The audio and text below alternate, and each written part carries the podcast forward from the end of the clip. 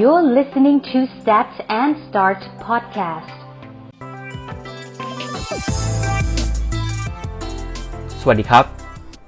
Stat and Start เปิดปีใหม่มา 1 สัปดาห์แล้วนะครับ คิดว่าหลายๆ คนก็คงจะเริ่มทำงานกันละ กลับมาจากการไปเที่ยวพักผ่อนนะครับ ก็ขอสวัสดีปีใหม่ทุกคนอีกครั้งหนึ่ง แล้วก็คิดว่าวันนี้หัวข้อที่ชวนคุย ในหัวข้อนี้น่าจะเป็นช่วงเวลาที่เหมาะสมสำหรับหลาย ๆ คนที่กำลังเริ่มวางแผนนะครับ เพราะนั้นวันนี้สถิติเราจะเป็นเรื่องใกล้ตัว ก็จะเป็นเรื่องของหนี้สินอ่าหลาย ๆ คนบอก เฮ้ยเรื่องนี้ใกล้ตัว บางคนบอกว่าเฮ้ยฉันไม่เคยมีหนี้สินเลยนะ หรืออะไรก็แล้วแต่ จริง ๆ เรื่องแบบนี้มันแล้วแต่คน ผมเคยเป็นคนที่อยู่ในฝั่งที่ไม่เคยมีหนี้สินเลย แล้วก็ปัจจุบันก็เข้ามาสู่ เรียกได้ว่าเต็มเป็นคนที่มีหนี้สินเต็มตัวแล้วกัน ก็จะมีประสบการณ์มีอะไรมากมาย แต่สถิติวันนี้มันมีความน่ากลัวอยู่ บางครั้งนะครับ เวลาผมเอาสถิติมาแชร์หรือมาอะไรเนี่ย มันไม่ได้หมายความว่ามันแย่ไปซะทั้งหมด มันเป็นแค่แนวโน้ม มันเป็นแค่ข้อมูล หรือเป็นมุมมองที่ทำให้เราพึงระวังกับเรื่องใดเรื่องหนึ่งนะครับ วันนี้ก็จะเป็นเรื่องของหนี้สินละนะครับ ซึ่งสำหรับผมผมมองว่าอาอาจจะต้องพึงระวังนะครับ วันนี้จะคุยเรื่องสถิติหนี้สินของคนไทยในปัจจุบันนะครับ โดยข้อมูลนี้มาจากธนาคารแห่งประเทศไทย และมหาวิทยาลัยหอการค้าไทยเนี่ยพบว่าอัตราหนี้สินครัวเรือนไทยเนี่ยมีค่าเฉลี่ยสูงถึงร้อยละ77.8 ต่อ GDP รวมของประเทศ ขยายตัวถึง 7.4%เยอะนะครับ ถือว่าเยอะมากเลย แล้วก็ตอนนี้แตะอยู่ที่ 3.4 แสนบาทต่อครัวเรือน เขาบอกว่าตัวเลขเนี้ยสูงสุดเป็นประวัติการนะครับ โดยสาเหตุหลักๆ ที่ให้กันมาเนี่ยในบทความเนี่ยก็จะมองว่าเป็นเรื่องของของแพงขึ้นนะครับ ซื้อรถซื้อบ้านนะครับเขาก็บอกว่าเนี่ยจับตานะ Gen Y เนี่ยใช้จ่ายเกินตัวค่อนข้างเยอะ จะมีหนี้สินค่อนข้างเยอะ ภาพรวมเนี่ยก็ยังมีแนวโน้มชี้ให้เห็นอีกว่า คนไทยเนี่ยจะมีหนี้เร็วขึ้น ตั้งแต่อายุที่ยังไม่โตมากนะครับ แล้วก็จะมีหนี้นานขึ้น แล้วก็จะยังมีหนี้มากขึ้นด้วย ฟังแบบนี้หลาย ๆ คนอาจจะมองว่า เอ้ย ฉันเป็นคนไม่มีหนี้หรืออะไร วันนี้ก็มองว่า เออ ถ้ายังไม่มี คุณก็ต้องพึงระวัง แต่ถ้าวันนี้คุณมีหนี้แล้ว คุณก็ต้องบริหารนะครับ แต่ถ้าวันนี้คุณเริ่มที่จะมีภาระหนี้สินเยอะแล้ว ก็ต้องเริ่มหาทางแก้ไข ถูกไหมครับ วันนี้ก็จะเล่าภายใต้สถิติเรื่องหนี้สินนี่แหละ แล้วก็จะมีมุมมองต่างๆ เกี่ยวกับเรื่องการเงินมาผสมบ้างอะไรบ้าง ซึ่งผมก็เอามาจากบทความต่างๆ นะครับ เขาบอกว่ามันมีสองสิ่งที่เกิดขึ้นนะครับ สองสิ่งใหญ่ อย่างแรกก็คือคนไทยเริ่มมีหนี้เร็วขึ้น และเป็นหนี้เสียตั้งแต่อายุยังน้อยด้วย แล้วก็เขาบอกว่าครึ่งหนึ่งเนี่ยของคนอายุประมาณ 30 ปีเนี่ยมีหนี้สินนะครับจากสินเชื่ออุปโภคบริโภค หรือเรียกว่าหนี้บัตรเครดิตนั่นแหละ ซึ่งไอ้บัตรเครดิตเนี่ยผมเชื่อว่าผู้ฟังทุกคนอย่างน้อยๆต้องมีบัตรเครดิตหนึ่งใบแหละ ถามว่ามันเป็นเครื่องมือที่ดีไหมสำหรับผมผมมองว่า ถ้าคุณใช้และบริหารบัตรเครดิตเป็นเนี่ย ผมว่ามันก็เป็นเครื่องมือที่ดี แต่ถ้าวันนี้คุณมีบัตรเครดิตนะครับ แต่ไม่สามารถบริหารตรงนี้ได้เนี่ย มันก็เป็นสาเหตุหนึ่งที่ทำให้คนเรามีหนี้สินได้ง่าย เพราะว่าการใช้บัตรรูดมันง่ายมาก อยากจะซื้ออะไรก็ซื้อ อยากจะรูดอะไรก็รูด พอเราไม่ได้ยื่นเงินสดให้กับพนักงานเนี่ย ความรู้สึกต่างกันนะครับ อีกสิ่งหนึ่งที่สำคัญคือเขาพูดว่าหนึ่งในห้าของคนที่เป็นหนี้เสียเนี่ยกระจุกอยู่ที่กลุ่มลูกหนี้ช่วงอายุประมาณ 29 ปี ซึ่งเป็นวัยทำงาน แล้วก็เป็นวัยที่สร้างรากฐานของครอบครัว อันนี้ก็น่าสนใจตรงที่ว่าอายุ 29 เนี่ยก็ถือว่ายังไม่ได้โตมากนะครับ แต่เริ่มมีหนี้กระจุกกันอยู่ตรงนี้ แล้วเป็นหนี้เสียด้วย เป็นหนี้ที่ไม่ได้เป็นแบบหนี้ที่ไปผ่อนในการทรัพย์สินหรืออะไร เป็นหนี้ที่ใช้ในการอุปโภคบริโภค จะสังเกตเห็นว่าในวันนี้เศรษฐกิจบ้านเราก็ยังไม่ได้ดีมากนะครับราคาสินค้าต่างๆ ก็ต้องยอมรับว่ามันก็สูงจริงๆ การใช้จ่ายปัจจุบันก็ค่อนข้างเยอะด้วย behavior การบริโภคของคนเราเนี่ยเปลี่ยนไปนะครับ การ hangout dynamic ของการใช้ชีวิตของพวกเราโตขึ้นสูงขึ้น โลกออนไลน์เข้ามาทำให้เราเข้าถึงเรื่องราวต่างๆ ง่ายขึ้น นั่นแหละครับมีเหตุผลหมดเลย ทุกอย่างล้วนเอฟเฟกไม่มากก็น้อย แต่ก่อนเรายังไม่มีอีคอมเมิร์ซนะครับ การซื้อของเนี่ยต้องใช้ความพยายามอย่างมากในการที่จะเดินไป กลับมาคิด กลับมาเปรียบเทียบกว่าจะซื้ออะไรสักอย่างหนึ่ง สมัยนี้ผมแทบจะเชื่อนะว่า journey ของคนในการจะเข้าหาของอย่างหนึ่งมันเหลือน้อยมากอะมันสั้นมากอะมันแค่วิสองวิเราอาจจะซื้อได้เลย เรามีสิ่งยั่วยวนทางโซเชียลมีเดียมากมาย เรามี sponsor ad เรามีเพื่อนแชร์นู่นแชร์นี่ คือทุกๆอย่างมันช่วยเป็น factor ที่ทำให้แนวโน้ม การที่คุณจะใช้จ่ายเยอะขึ้นเนี่ย มันมีผล พอการใช้จ่าย spending ต่อหัวเนี่ยมันดูมีแนวโน้มจะมากขึ้นจาก behavior จากกระแสต่างๆ จากเศรษฐกิจ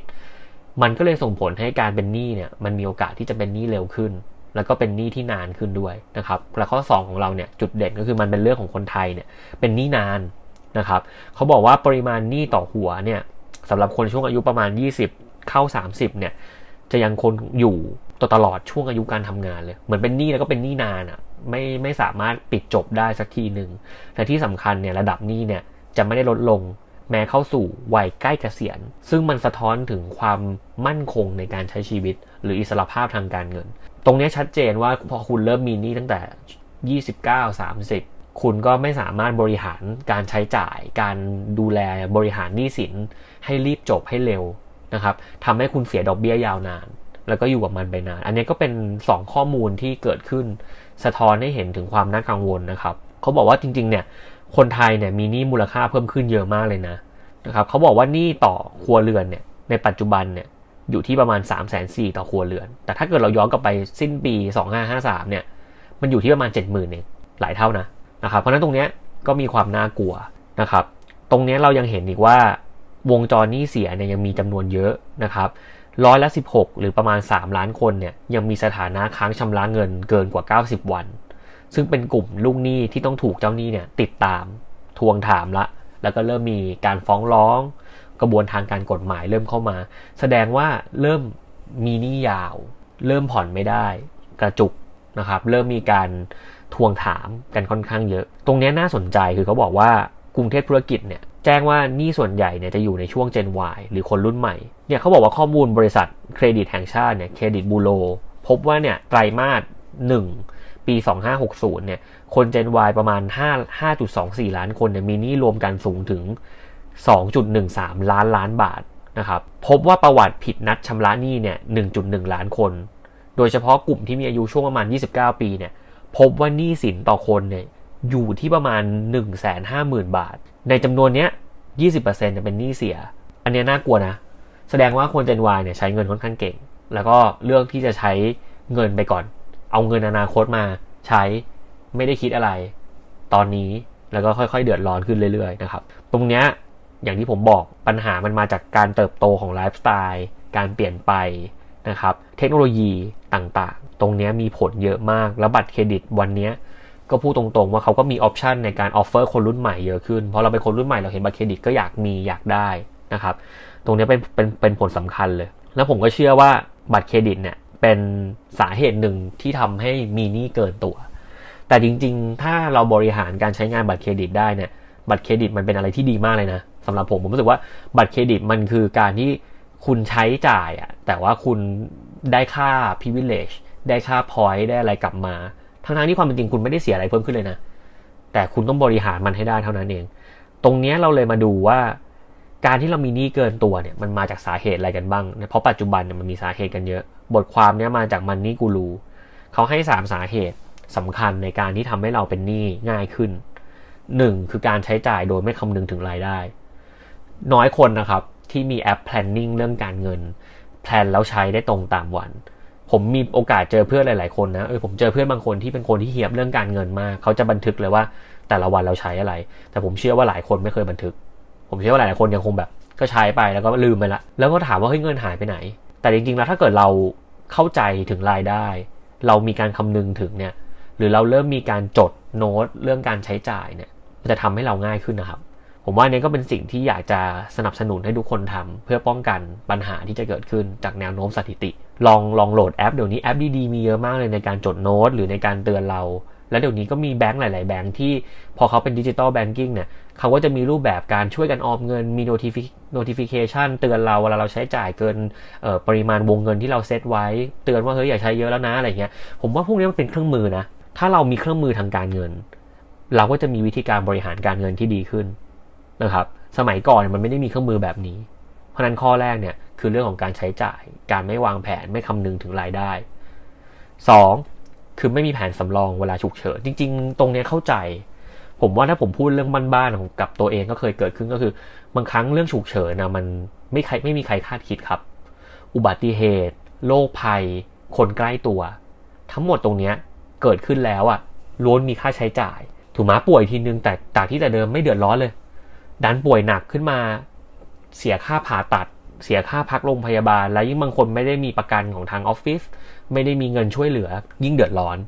หรือบางคนบอกตัวฉันเองอะไม่เป็นไรหรอก แต่คนที่บ้านคนใกล้ตัว บาดเจ็บ ป่วย ตรงนี้ก็เป็นสิ่งสำคัญ มันต้องมีแผนสำรองนะครับมีเงินฉุกเฉิน มีการแบ่งถุงเงินให้ให้ให้ครบว่าเงินนี้คือส่วนนี้เอาไว้เรียนต่อเงินนี้เอาไว้ทำอะไรเงินนี้ไว้และเงินส่วนหนึ่งที่ต้องมีตลอดคือเงินฉุกเฉินเพราะเราไม่มีวันรู้อนาคตนะครับ เรื่องฉุกเฉินคือ uncontrol factor แต่ถ้าเราทำให้เซ็กเคียวให้มันคอนโทรลได้เนี่ยอย่างน้อยๆ เวลามันเกิดอะไรขึ้นเนี่ยเรายังพอมีทางออก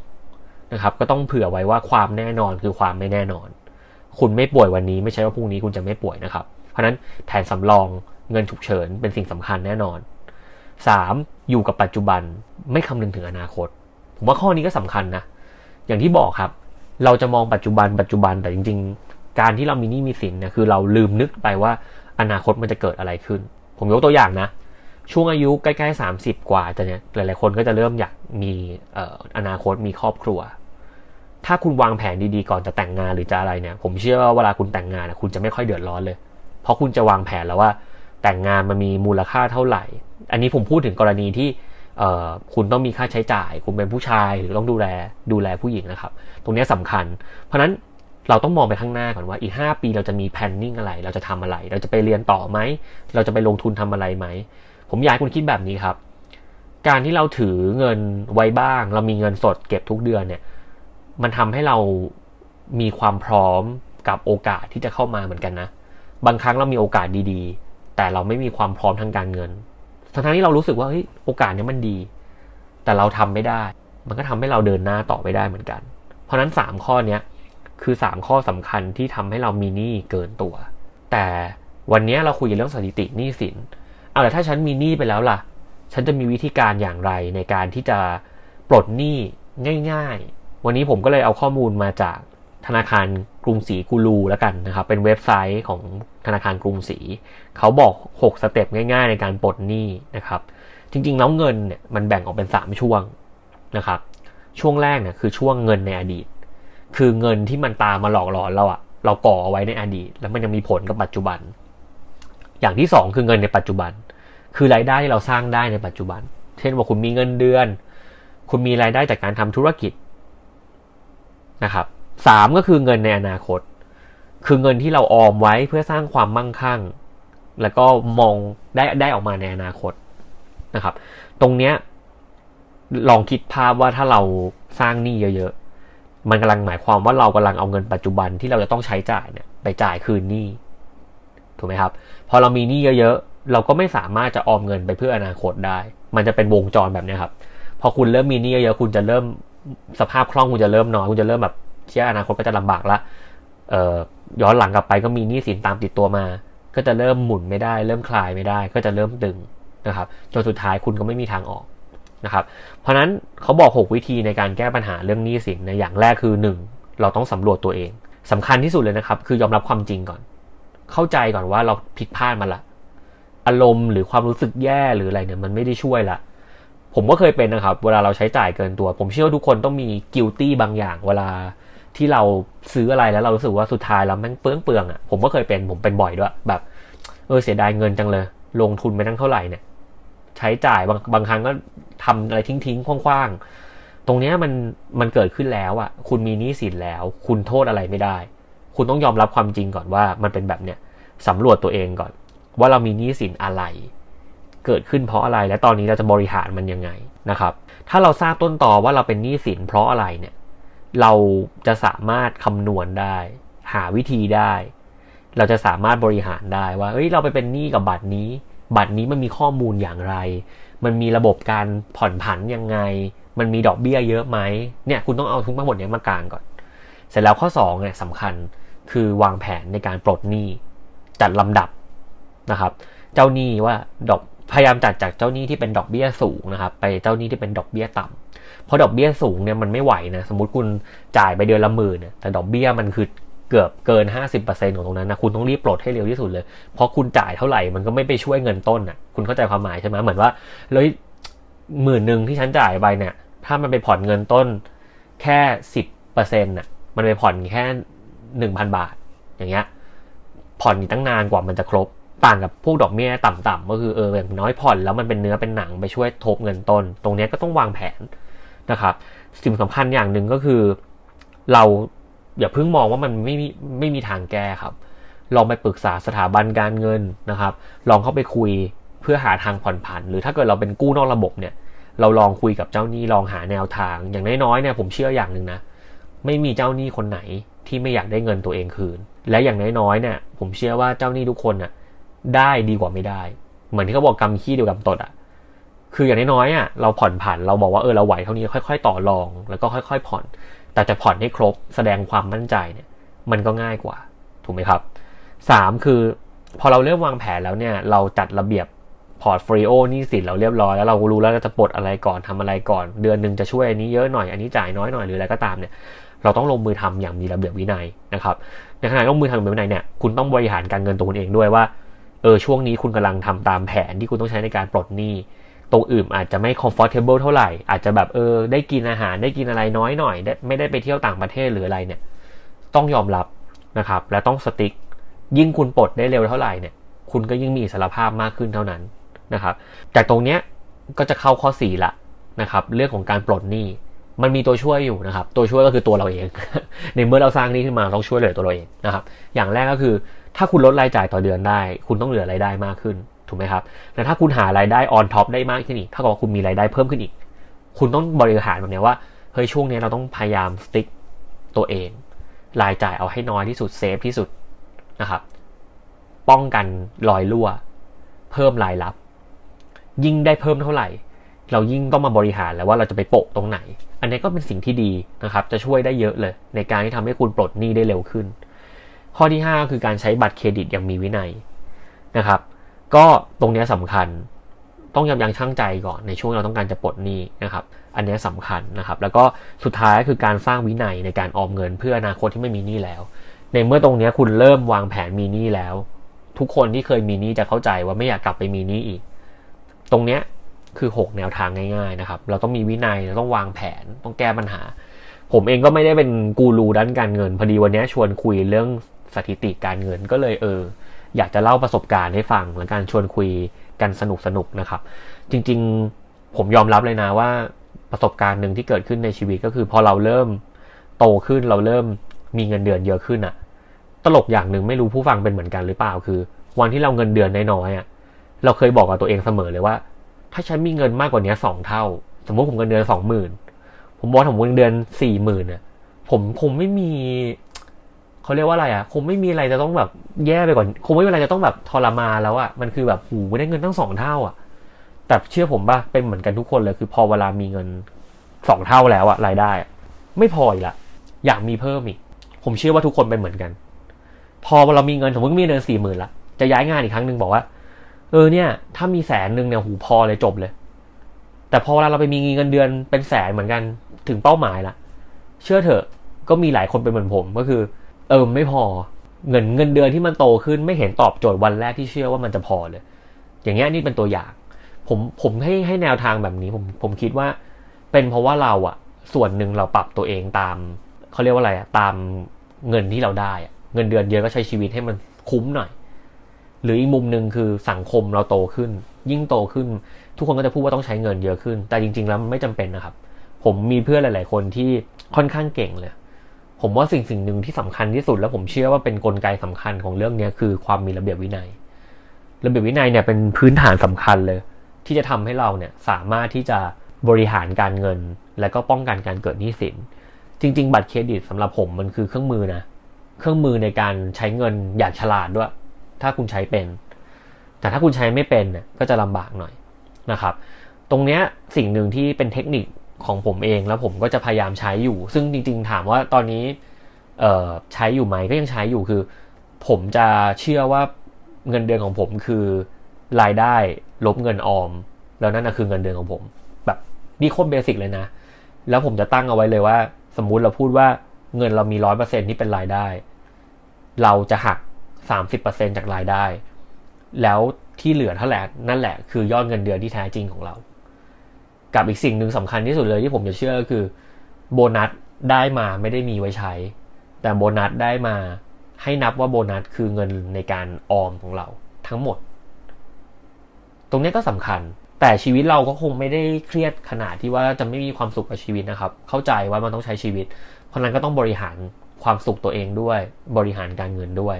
นะครับ อันนี้ก็จะเป็นแนวทางหนึ่งที่ปัจจุบันก็จะคิดแบบนี้นะครับ แล้วก็รู้สึกว่า เออบางครั้ง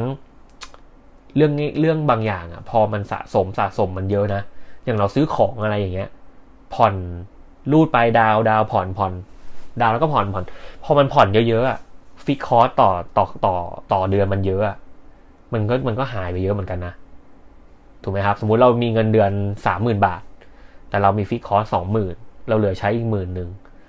เราแทบจะไม่มีเงินเก็บเลยเนาะหมื่นหนึ่งก็ ใช้กันไม่บางคนบางคนก็ใช้ไม่พอละอะไรแบบนี้นะครับ เพราะฉะนั้นตรงนี้ก็คือเป็นมุมมองต่อสถิตินี้แล้วการยิ่งยุคสมัย Gen Y หลาย ๆ อย่างมันเปลี่ยนไปการจ่ายเงินของเรามันง่ายมากเลย นั่งนั่งอยู่ดีๆ หน้าคอมก็เสียตังค์ซะงั้นอย่างเงี้ยมันก็เป็นเรื่องปกตินะครับในยุคสมัยนี้ แต่ถ้าเราถามตัวเองได้ก่อนว่า เดือนนี้เราจะทำอะไรบ้าง เราวางแผนเนี่ย ทุกๆอย่างมันก็จะดีขึ้นการอีกมุมหนึ่งที่ผมแจ้งไปก็คือ สมมติคุณมีเงินร้อยเปอร์เซ็นต์แล้วคุณมีหนี้สิน สมมติหนี้สินของคุณเป็นเสร็จสัดส่วนประมาณสักสี่สิบเปอร์เซ็นต์ของของรายได้แล้วกัน สิ่งสำคัญก็คือ ต้องรีบแก้หนี้สินให้มันมีเปอร์เซ็นต์ที่น้อยลงให้เยอะที่สุด จนที่คุณมองว่าร้อยเปอร์เซ็นต์คุณจ่ายหนี้สินอยู่สามสิบเปอร์เซ็นต์อย่างน้อยๆคุณมีอีกประมาณสักสิบเปอร์เซ็นต์ที่คุณจะสามารถเอาไปออมมาให้อนาคตด้วย อะไรแบบนี้ก็จะเป็นอีกแนวทางหนึ่งที่ผมนิยมใช้แล้วกันผมคงไม่ได้เป็นเอ่อกูรูด้านการเงินเหมือนท่านอื่น แต่ก็เอาข้อมูลเอาบทความมาฝากนะครับ สุดท้ายนี้ก็อยากจะฝากว่าเรื่องการเงินเนี่ยมันเป็นเรื่องสำคัญนะครับ แล้วก็เรื่องการเงินเป็นเรื่องใกล้ตัว พยายามบริหารวางแผน แล้วก็ทำตามแผนที่วางไว้อย่างมั่นมั่นใจมั่นคง แล้วทุกคนจะสามารถมีอิสรภาพในการใช้ชีวิตที่ทุกคนมองหานะครับ ก็หวังว่าวันนี้สถิติ ตรงนี้จะคอยเตือนใจเนาะพวกเราบางคนเป็น Gen Y แล้วบางคนก็เป็นเออ Gen Z แต่จริงคุณก็เดี๋ยวนี้คนเป็นนี่ก็อายุน้อยลงนะ ก็ต้องระวังนะครับ ใครมีบัตรเครดิตใบแรก ถ้าใช้ไม่เป็นก็จะเป็นหนี้สินก้อนแรกของคุณได้เหมือนกันนะครับ ส่วนใครที่วันนี้มีหนี้สินอยู่ก็เป็นกำลังใจให้นะครับ ลองฟังแนวทางเบื้องต้น ค่อยๆ หาทางออกไป ผมเชื่อว่ามันมีทางออกในชีวิตอยู่แล้วแหละ อยู่ที่ว่าเราจะแก้ปัญหามันยังไง มองมันแบบไหน และใช้อะไรเป็นเครื่องมือในการช่วยแก้ปัญหานะครับ ก็หวังว่า Start and Start วันนี้จะมีประโยชน์ทุกคนนะครับ แล้วพบกันใหม่ตอนหน้าครับ สวัสดีครับ เทปนี้เป็นยังไงบ้าง หวังว่าทุกคนจะได้พลังบวกได้จุดสตาร์ทดีๆ จากการฟังนะครับ วันนี้นอกเหนือจาก content ที่เรามานั่งคุยกันแล้วเนี่ยก็จะมีประชาสัมพันธ์พิเศษนะครับที่มองว่าน่าสนใจมากๆเลยก็คือปัจจุบันนะคนไทยสนใจเรื่องกีฬาค่อนข้างเยอะขึ้น ไม่ว่าจะเป็นกีฬาบาสเกตบอลฟุตบอลเทนนิสวิ่งกอล์ฟซึ่งจริง ๆ กีฬาเนี่ย มันไม่ได้เป็นเพียงแค่ content หรือ entertainment แต่มันสามารถเป็นธุรกิจของเราได้ สามารถจะสร้างรายได้ สร้างตัวตนสร้างเราสร้างจุดเชื่อมโยงต่างๆ เป็นธุรกิจของเราได้ แต่ต้องมีหัวใจสำคัญอย่างหนึ่ง คือเราต้องเข้าใจระบบนิเวศของธุรกิจ หรือมุมมองของกีฬาก่อน ซึ่งมันจะประกอบไปด้วยหลายมิติมากๆเลยไม่ว่าจะเป็นประชาสัมพันธ์ ไม่ว่าจะเป็นการสื่อสาร การขายการตลาดนะครับตลอดจนการสร้างวัฒนธรรมกีฬา ซึ่งพวกนี้จะถูก สอดแทรกอยู่เป็นเป็นองค์ประกอบสำคัญของ ecosystem นี้ ซึ่งตรงนี้ครับ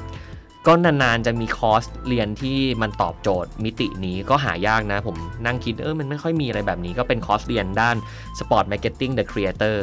ที่จะจัดขึ้นนะครับในเร็วๆนี้ ตรงนี้จะทำให้เราเห็นมุมมองการบริหารตรงนี้ทั้งหมดเลย แล้วก็มีเนื้อหาอะไรที่น่าสนใจมากมาย มี Exclusive Class มีอะไรที่คิดว่าคนที่สนใจการทำธุรกิจเกี่ยวกับสปอร์ตหรือมองหาองค์ความรู้เกี่ยวกับเรื่องของกีฬาเนี่ยน่าจะสนใจก็เลยมาประชาสัมพันธ์ให้นะครับ ถ้าเกิดใครสนใจนะครับสามารถติดต่อได้ที่ 089-926-2449 หรือ 084-077 7492 นะครับ ลองโทรเข้าไปดูแล้วก็ลองปรึกษาดู น่าจะมีมุมมองดีๆให้นะครับ ขอบคุณครับ